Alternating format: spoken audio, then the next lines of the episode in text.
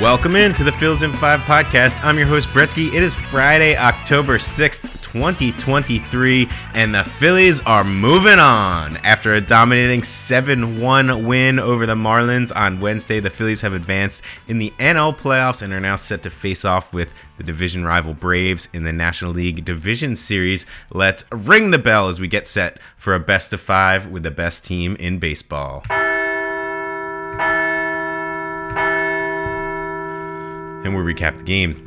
Wednesday was a fun one, one of these rare, stress free playoff games, and we got there in large part due to Aaron Nola, who looked awesome. Nola tossed seven scoreless innings, allowing three hits, and while he only struck out three batters, there were no walks and no homers. No walks and no homers makes Aaron Nola pitch like an ace. He was getting some help from the ump on the corners and on the edges of the of the zone, but pretty much every time he ran into trouble, Nola got a double play ball and really just made it look easy out there. The offense took its time getting going as Braxton Garrett looked okay for the first couple innings, but Cristian Pache walked uh, to lead off the third, followed by a Kyle Schwarber double down the line, put the Phils on the board, and then Trea singled next and sent Kyle home home from second base. The Phils take a 2 nothing lead in the third inning. Uh, JT then one inning later caught a David Robertson fastball right down Main Street, and he flipped it into the left field bleachers. So that gave the Phils a three nothing lead. JT Realmuto solid day at the dish, two for four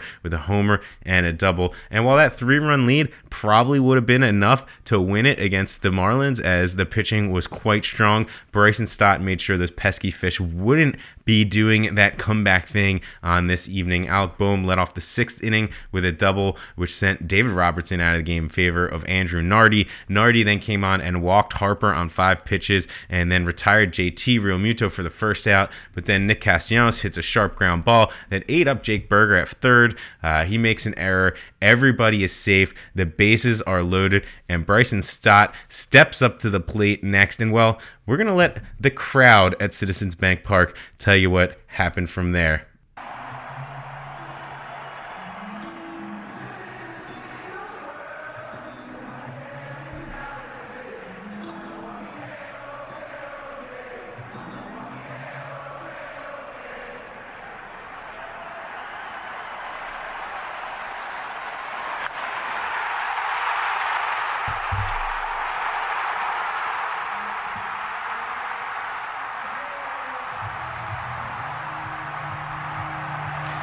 You hear the crack of the bat, the roar of the crowd, the bell ringing as Bryson Stott, yeah, that's right, the very first pitch of the at bat. Bryson Stott lifts one deep to Utley Alley uh, and right, and it's a grand slam home run that sent the bank into a frenzy, and the Phillies into round two with that 7 0 lead. The Phillies got one more from Aaron Nola.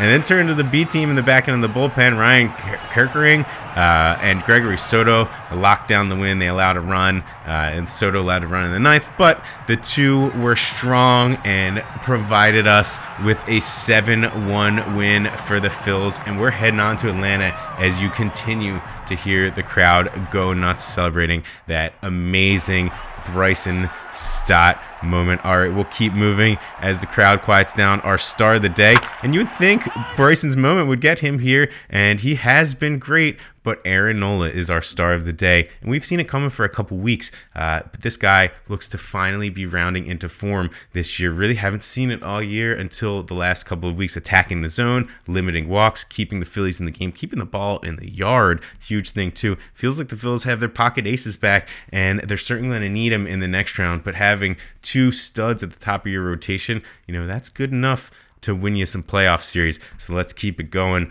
Nola. All right, some news and notes. Not too much here, and we're going to have to wait on the Phils playoff roster. We probably won't get word until either later on Friday or early on Saturday to see if Weston Wilson gets another turn on the roster. The Phils opt, opt to bring another bullpen arm and Michael Lorenzen uh, along for the ride. So, unfortunately, not a to- whole lot of information when we're recording, but we will uh, continue to keep an eye on that. All right, a quick look around the league. As many as four games could have happened on Thursday, and instead we got none because all four wildcard series were two game sweeps. Arizona beat Milwaukee. They head uh, to LA to face the Dodgers, a little division rivalry there. Minnesota beat the Blue Jays. Now they'll head down to Houston to face the defending champs. And then Texas, the Rangers, ended Tampa Bay's season, a marvelous season for the Rays, uh, but they're out now. And Texas will head to Baltimore uh, to face off with the Orioles. All right, up next for the Phils the biggest series of the years. Phil's Braves. Let's get it going. We've been waiting for a while. We know what the Braves bring solid pitching and an amazing offense that slugged more homers this year than any team in Major League Baseball history. The Braves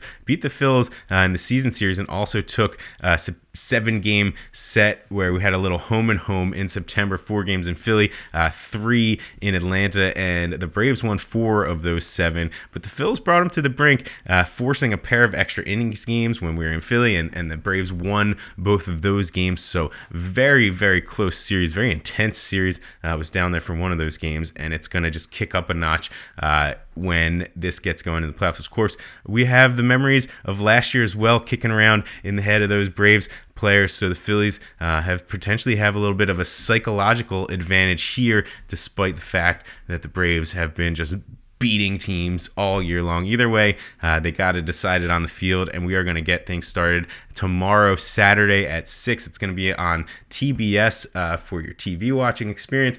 And uh, there's not really any projected starters out yet for the series, so we're going to do our best to guess what is going to happen with a little help from fangraphs.com. And of course, we believe the Phils are going to turn to Ranger Suarez for game three. Cristopher Sanchez is probably the other option here, and maybe working uh, right behind him as a bulk guy if Ranger runs into any trouble. And you got to believe that Spencer Strider's coming on the other side there. Uh, game two is going to be on Monday, also at six o'clock. We're going to have Zack Wheeler uh, ready to go by then. And assuming Max Fried is healthy, he's going to pitch for the Braves. And then on Wednesday, uh, we have Aaron Nola uh, lined up for the Phils. So he'll be ready to go, full rest, and not really sure who that third starter is for Atlanta. Of course, Charlie Morton's on the IL. Uh, Bryce Elder may get the nod here, but we're going to have to wait and see. And then, if necessary, Thursday they play, and Saturday as well is going to be game five. So, Saturday and Monday down in Atlanta, headed back to Citizens Bank Park for Wednesday and hopefully Thursday games if we if we need them.